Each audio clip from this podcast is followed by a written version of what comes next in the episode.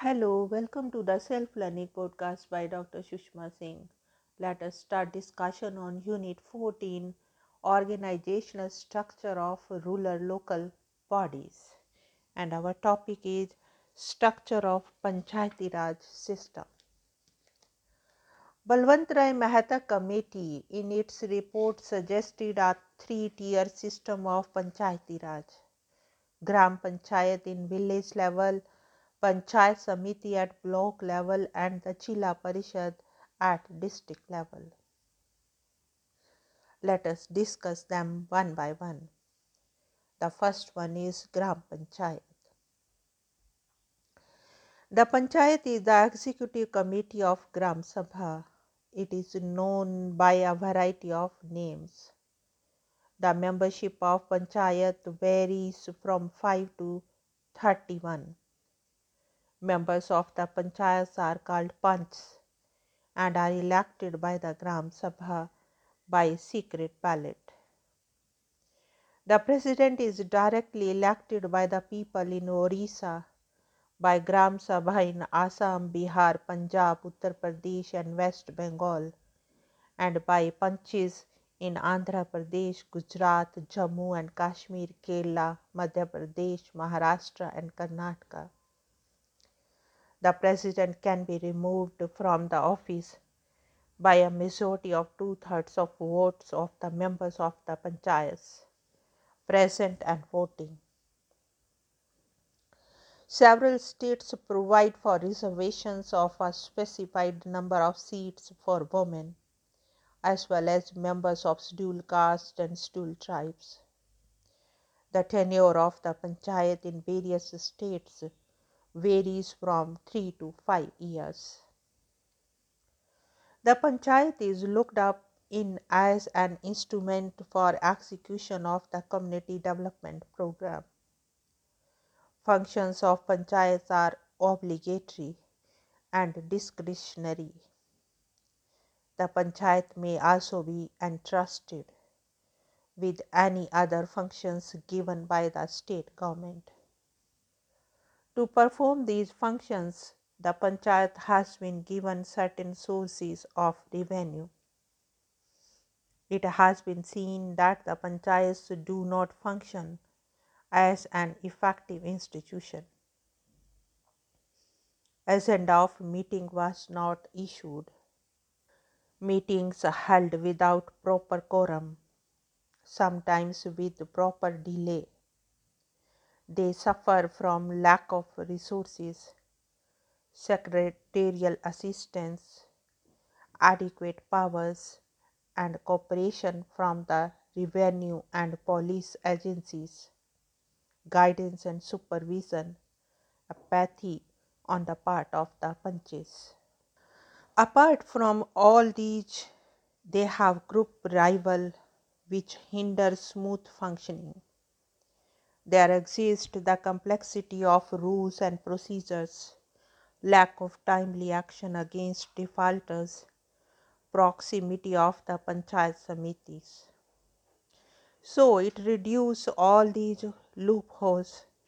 Some remedial suggestions by the Balwant Rai committee are uh, as follows. Finances of the panchayats should be augmented powers and functions should be more clearly initiated. Efficient and regular secretarial assistance should be there. Rules and procedures should be simple. Cooperation from revenue and police agencies must be ensured. Cooperation of government departments is needed Gram Sabha should be active. Education among the people need to be stepped up. There is a state control over panchayat. It includes the power to delimit and alter its jurisdiction, appointment of staff, records management, financial administration, election. The state government may call for necessary reports and records. It may suspend or remove a panch or a sarpanch under certain conditions. Now let us discuss Panchayat Samiti. The Panchayat Samiti is the intermediate tier in the PRIs of rural local government in India. The term varies from 3 to 5 years. There is no uniformity in consisting a Panchayat Samiti in different states. It consists of ex officio associate and co opted members. The sarpanchis of the panchayats are the ex officio member. Members of state legislatures and of parliament are also members. Women members and members from stool caste and stool tribes in panchayats are also members. President of Panchayat Samiti can be removed from his office by a non-confidence vote of the Panchayati Samiti passed with a special majority. President exercises control over the block development officer for implementing resolutions of the Samiti or its standing committee. He has all access to all records of the Panchayat Samiti. He is empowered to demote, suspend, or dismiss any member of the staff whose jurisdiction is less than the whole block. The Panchayat Samiti is the pivot of Panchayati Raj system of the rural local government. It is the principal executive body in all the states except Gujarat and Maharashtra, charged with the responsibility of implementing community development programs. Besides, it also acts as an agent of the state government in the performance of tasks which may be assigned to it.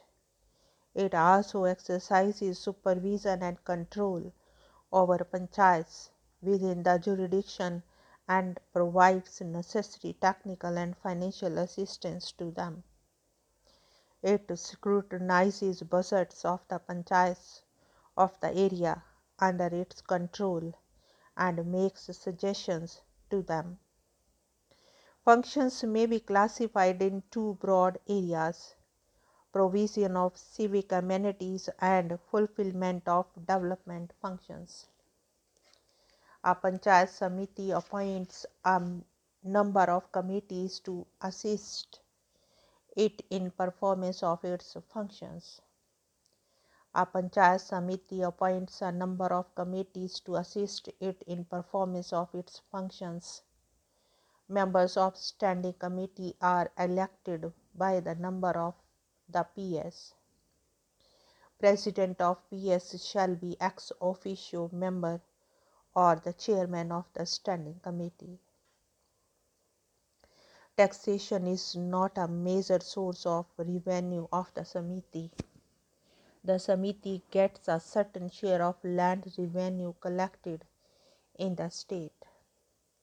The Samiti is equipped with administrative machinery called the Block Development Officer as all the executive authority in the three tier local government structure has been vested in the Panchayat Samiti, the body at the district level being given only a supervisory and coordinating role. Now let us discuss Jila Parishads. The Jila Parishad constitutes the apex in the Panchayati Raj system of the rural local government in India. It is a co- corporate body. Members of ship of Jila Parishad has been designed in such a way as to link it with the intermediate tier of PRI. That is, PS ZP is an official rather than a popular body because of its ex officio and co opted membership. The Jila Parishad's membership varies between 40 to 60. Urban local government in the districts must be represented in the ZP to enable it to view and function in a comprehensive, intelligent, and meaningful manner. The term varies from 3 to 5 years. The members of the ZP elect amongst themselves a president called chairman. He exercises administrative supervision over the chief executive office for implementing resolutions and orders of the ZP and sends a confidential report on the of the CEO to the divisional commissioner. The provision is made in all such status to remove the president by a vote of no confidence. The ZP functions through a network of standing committee. In most of the states, the ZP has been assigned with executives authority particularly in those of planning and development and designed to be the strongest tier of PRIs. Except in Gujarat and Maharashtra, ZP functions as a supervisory and coordinatory body. It coordinates development plans prepared by the Panchayat Samiti, advises the state government on one matters relating to the developmental activity in the district informs the district collector and divisional commissioner about irregularities. It collects statistics relating to the activities of local authorities in the district. It advises the state government on allocation of work to be done among panchayats and panchayat samitis. Normally, sources of income available to ZP are taxes, non-tax revenue, grants from state government, etc. There are many problems which hinder the success of PRIs.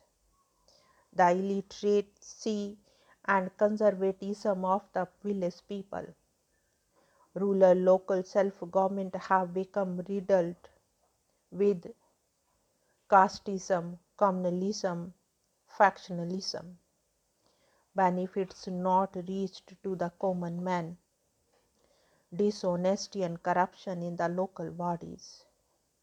Urbanization is another problem. Excessive government control is also responsible for the slow progress shortage of funds, irregular elections to these bodies.